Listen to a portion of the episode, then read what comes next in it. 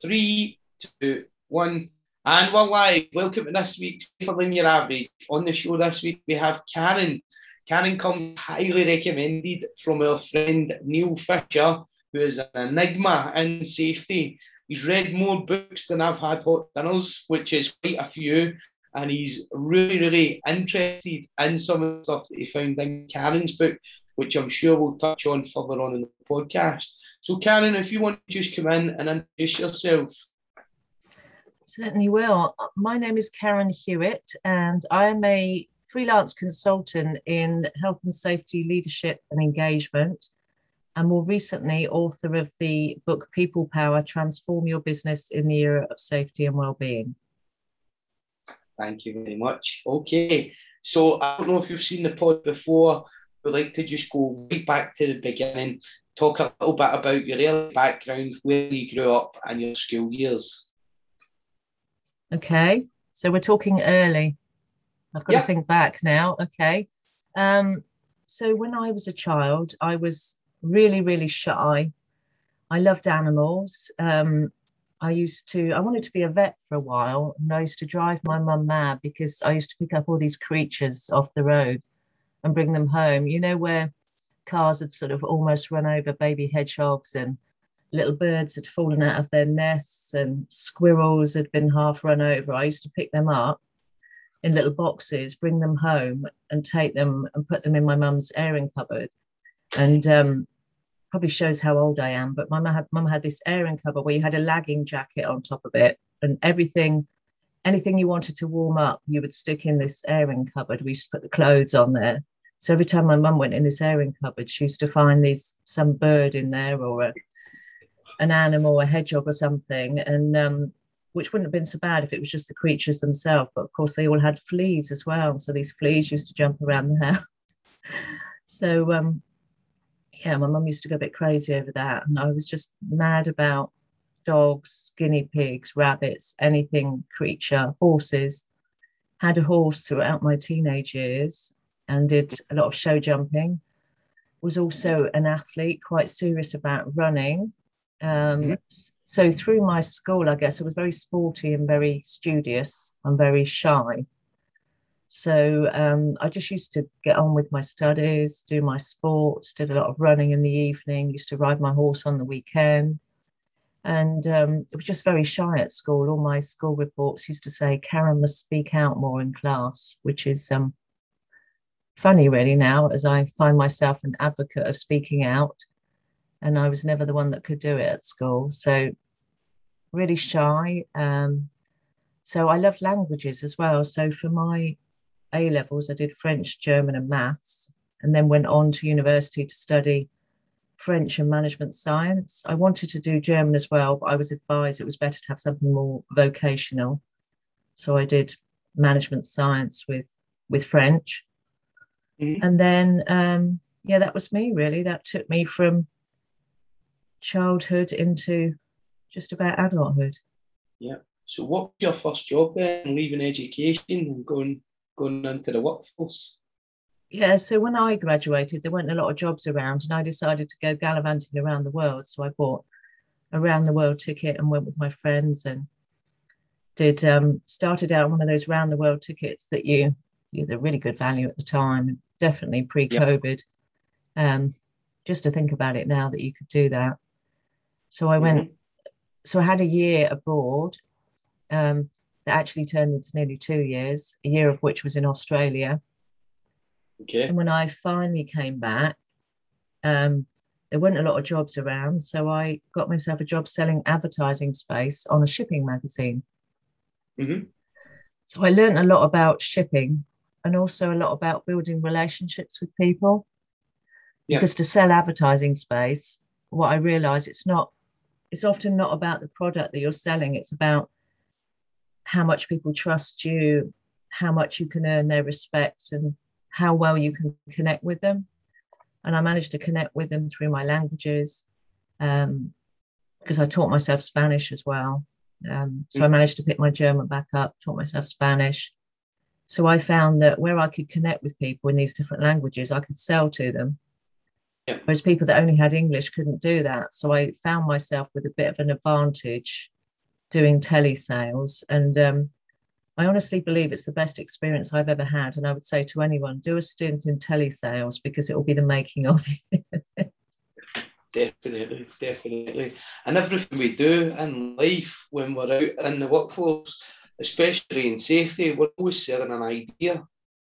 That's the top, the bottom of it. You have to be a good salesperson to be able to sell that idea. And the idea that you're selling is that we should have a safe workplace. Yeah, absolutely. Everything we're doing is selling. We're selling right now. That's scary. We are. We're selling. and the idea of this this podcast. Um, so yeah, it took me a long time to realize that. I guess I started to realize it in my early twenties um, because I had a couple of um, instances where people told me I didn't have enough enough of a personality to be successful. So I really hope there's nobody looking at me now thinking she has no personality because that will come back to haunt me. Because I was told this, I wanted to be, as well as wanting to be a vet, I wanted to be a dancer in the Royal Ballet School when I was younger. And I got told that I didn't smile enough. Um, my teacher told me that at about age 11. And then, and you can't just turn that on when you're 11 years old. And then when I was about 21, I went for a graduate job and had one of those assessment centres where they put you in a group, give you a big problem to solve, and then everybody watches you, their eyes are on you to see if you've got leadership potential. And at the end, they told me I hadn't got the job because I didn't have the personality for it. So it's twice I, I kind of got told that. Um, but, um, and I guess I made a bit of a decision to try and learn I guess at, at, the time I thought it was about learning to be an extrovert, but looking mm-hmm. back, it was learning how to connect with people, how to influence people, even if you didn't feel it inside. So I did a lot of work in that area. You know, I delivered conference papers. Um, so as I went into um, sort of advertising space and into shipping, um, I deliver conference papers when I was young. Um, I did a stint lecturing in strategy at a university. So I was up speaking in front of people. I remember even now I was 28 um, teaching strategy at a university and I was mistaken for a student many times. um, so I was trying my best to sort of put myself out there, even though I felt sort of really scared inside. But a lot of what I've done before I came to health and safety, I think, has, has been about connecting with people. Yeah definitely. You mentioned there in early education as well that you had a teacher that was quite disparaging. It took me back to a, a memory that I had of a teacher telling me, You'll never look in construction. And I saw him um, probably five or six years ago in a pub in Glasgow. And I said, Remember, you told me I've never worked in construction? I've worked in the biggest construction project in Europe. How'd you like them apples? yeah, it's nice, isn't it? Sometimes you have these moments when you have these bits of success in your life and you look back and think, ah, that person that didn't believe in me, what would they be saying right now? It's um, yeah. it does make you feel good. Yeah, definitely, definitely. So, how did you end up moving from selling advertising into teaching strategy at a university and then into the wonderful world of health and safety? Where was the bridge well, that's such a long story that I'm not sure even I can remember it, and it might be too long for this podcast because I'm I, am i am actually quite old. Um, but I'll I'll see if I can make the link. So after the the teaching strategy, I did my MBA, and then I sort of my MBA had a marketing pathway, and I got sort of more into communications. Mm-hmm. Um, I set up my own communications agency with my brother. Um, and we did really well at that and then found ourselves more in demand for our niche skills. Me, it was my languages, and him, it was his sort of internal communication skills. So we went our own way, our own ways. And um, I had, I guess, had a bit of a midlife crisis when you sort of tend to follow your heart. Mm-hmm. And if I look back now, I would say everyone to just follow their heart anytime. But I think when you're younger, you tend to do maybe what you think is the best thing to do, what's the right thing to do, what other people want you to do. And then you have this moment where you just follow your heart.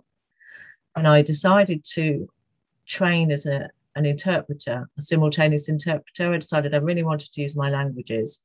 Mm-hmm. Um, so I spent a year training as a simultaneous interpreter.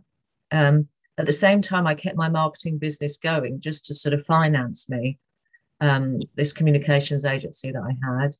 Um, so I trained as an interpreter and then found out that I could apply to get into the United Nations or the EU as an interpreter. Um, mm-hmm. The odds were very low, only 1% of people that try get in, and you get three goes. And mm-hmm. after that, you get no more chances. And it took me three goes to get into the UN as an accredited interpreter. And after that huge achievement, I discovered after six months I wasn't enjoying it very much. And in the background, I was sort of career juggling because while I was going, you imagine it took me um, probably about a year, a year and a half to do those three attempts to get into the UN. And in mm-hmm. the meantime, this is where the health and safety link comes in, in case you're losing the will to live there. There is a health and safety link. Here comes the health and safety link. Um, so the the health and safety link was um, somebody that was a um, a client of mine when I worked in communications. Um, there's somebody who I worked with had a client in the oil and gas industry that was looking for somebody to deliver training travel mm-hmm. the world, speak lots of languages, was really good at communication. So they put me forward. So I ended up sort of juggling that. Sorry.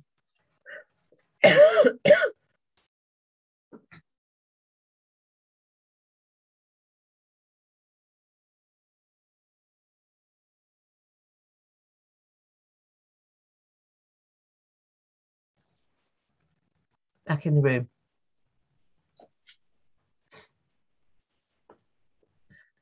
So I ended up juggling, juggling that part time. So one week I would be in Vienna doing um, interpreting, and the next mm-hmm. week I would be somewhere else in the world delivering health and safety leadership training. Yep. And the environments were very different.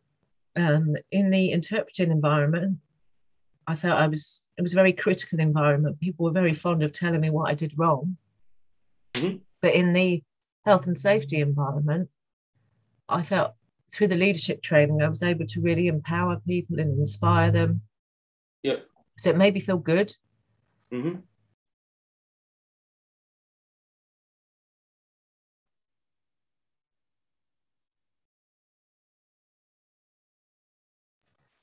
So it made me feel good about myself, and I discovered I could make other people feel good as well.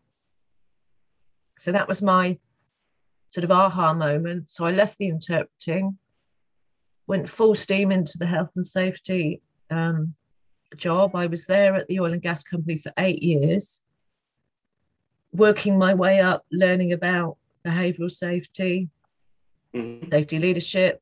Got myself qualified in health and safety. Got my NEBOSH certificate. Um, got myself trained as a coach as well. Got myself trained in neurolinguistic programming yep. launched a coaching program. So really, I was very lucky in that company. They invested a lot in health and safety, in doing the right thing. Mm-hmm. And then, so that's how I got into health and safety. Excellent, excellent, and that's that's quite a transition there as well. So going from the UN as an interpreter into oil and gas and traveling the world, it sounds like the role was absolutely made for you as well, speaking loads of languages and doing loads of coaching. So fantastic. So just walk us through your career from there then. Where did it go after that? Okay, so after that, um, I guess I've had two defining moments. I left that company when I went into a merger situation. Mm-hmm. Um, which really left me, um, I guess, with with not the role I wanted.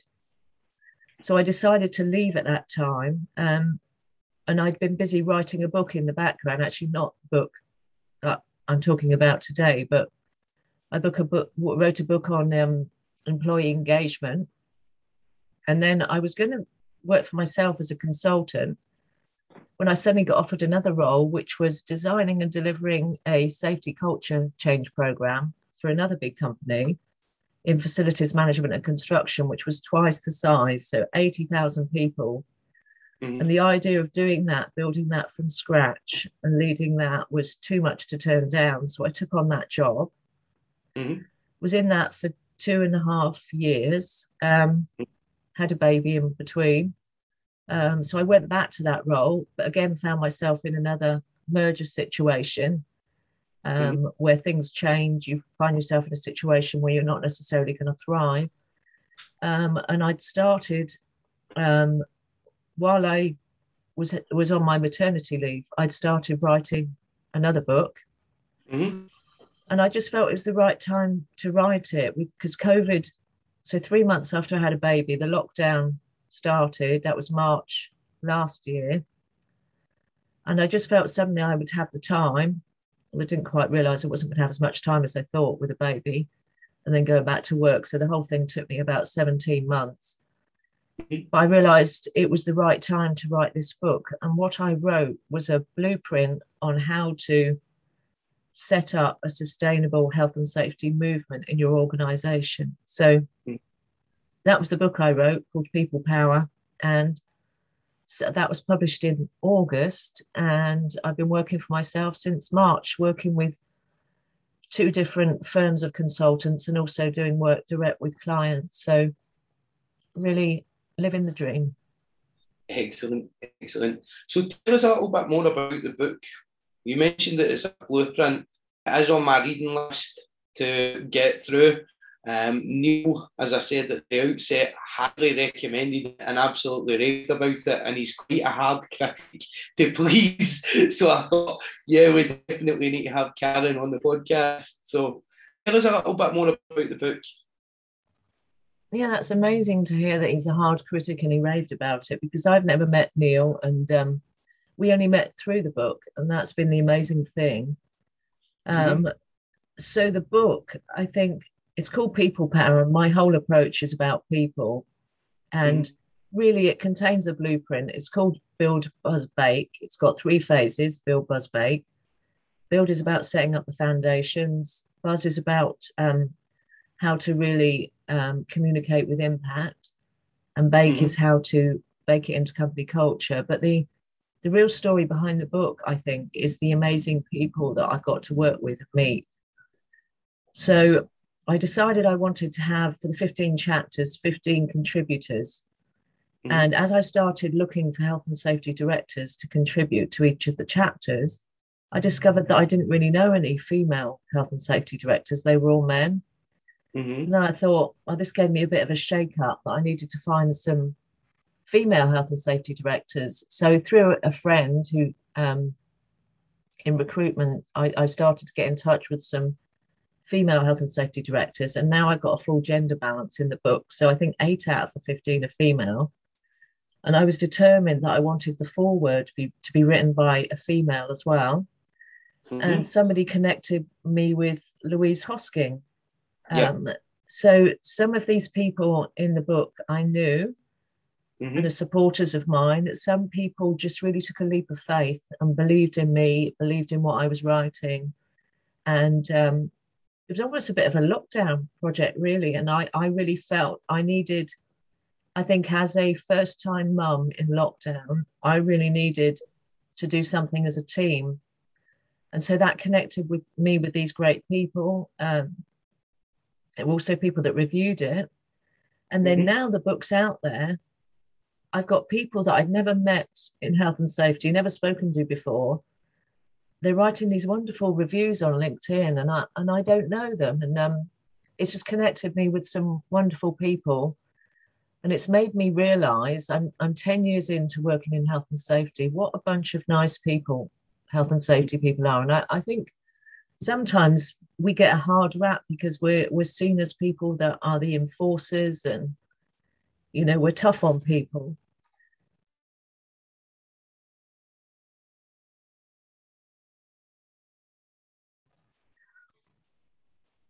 but i think that health and safety people are the kindest most generous people i've ever worked with so for me that is the story behind the book mm-hmm. excellent Thank you. So, if we move forward a little bit, then Karen, let's talk a little bit about what advice you would give to someone starting out in safety today. Well, I think um, there's obviously a technical route to take to get your qualifications. Um, mm-hmm. But I would say don't let that hold you back because my route into health and safety was not at all traditional. Yeah. Um, and I found my area of expertise, I found a niche where I can be comfortable and I don't have to be expert in everything. Um, mm. I went on and did my some of my technical qualifications, and to be honest, I struggle with the time now working in this niche to go on and complete the rest of them. But I'd say if you can find a routine, there are so many um, connecting points for health and safety. Um, health and safety touches HR, it touches communications, it touches learning and development. And I see myself as sitting in the middle there, and I connect to communications, I connect to HR, I connect to learning and development. And, and that's what I do in the book as well, because to be successful in health and safety, you can't just stay in health and safety. You have to be able to influence the rest of the organization. You need to show the rest of the organization where and how health and safety is relevant. So even if you can come into health and safety doing admin or doing training or doing comms or being um, in another function or a role, but you're the health and safety representative, find a way in wherever you can find a way in. Or if you, you're in an organization and you want to get involved in health and safety, just volunteer. Because I've, I've worked with a lot of people that have got involved in health and safety through working with the programs that I've run, and mm-hmm. they've ended up transferring to that function. So there's more than one way in, I would say. If you believe in it and you're passionate about it, then just find your way in somehow. Yeah, definitely, definitely. So moving forward again a little bit then, what's been the biggest challenge that you've faced in your career? Um, well, I guess coming into health and safety, in my career or health and safety career? either or across your entire career or even in health and safety? Um, I guess sometimes being a woman has been a challenge um, in the environments I've worked in. I've worked in um, a lot of male dominated environments mm-hmm.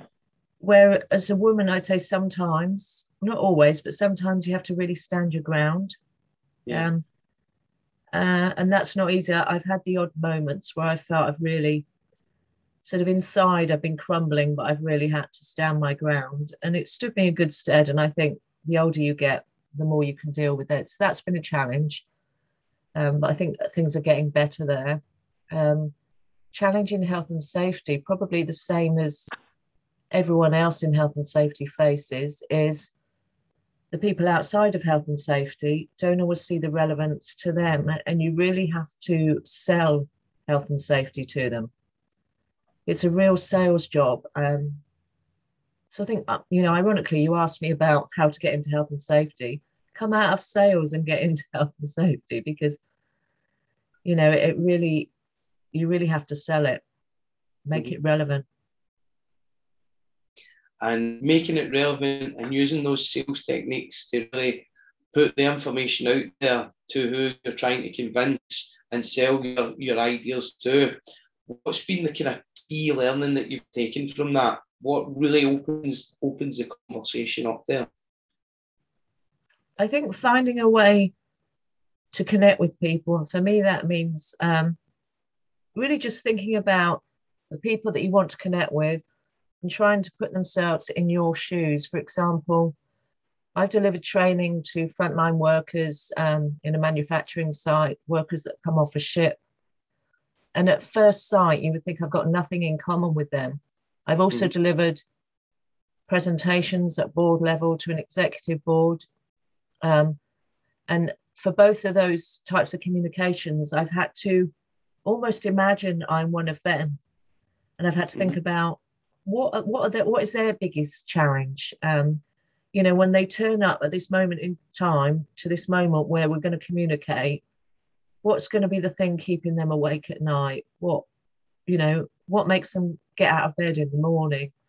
Um, what are their biggest challenges? And if I can try and answer those questions and imagine a bit what it would be like to be them, mm-hmm. I can then communicate and connect with them. And it doesn't matter how different we we seem, um, you know that that's possible. It just just means taking a bit of extra time to think about that.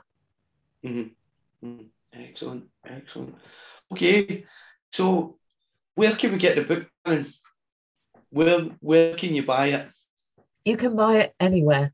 It's everywhere. It's in. It's on all good bookstores. Wherever you would normally buy a book. It looks like this. Oh, if you can that up bit closer. We've got it a wee bit blood. Oh, oh, keep going. There we go. There we go. People up. Oh, yeah, perfect. Yeah, so you can get it anywhere. People Power, transform your business in the era of safety and well-being. Also, mm-hmm. uh, online and um, in-person bookstores, you can buy it. Um, can also buy it directly from me. So it's just, it's out there, and um, I hope people enjoy it. Excellent. And what's the plan for the future then, Karen? Where are we going next? What are you going to do next? You know what? I wasn't prepared for this question, but in an instant, now you say that to me, I want this book to make a bigger difference. So I want it in French, German, Spanish, Portuguese, which, um, yeah, is going to be difficult.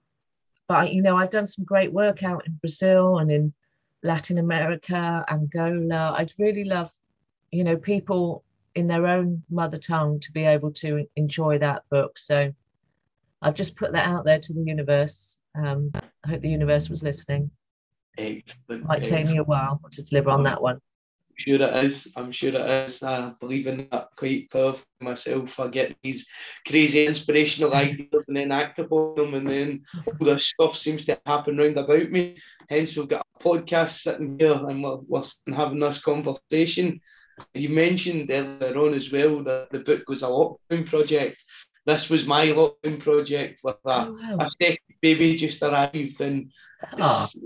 Going into this now. So it's uh, it's really interesting, yeah. Some similarities there. But yeah. thank you very much for coming on the show, Karen. I really appreciate your time. It's been great talking to you. Thank you. I'm sorry my voice was failing. It's just as well the podcast isn't called Healthier Than Your Average because I'd have never got on. Brilliant. Thanks very much. Thanks, Blair.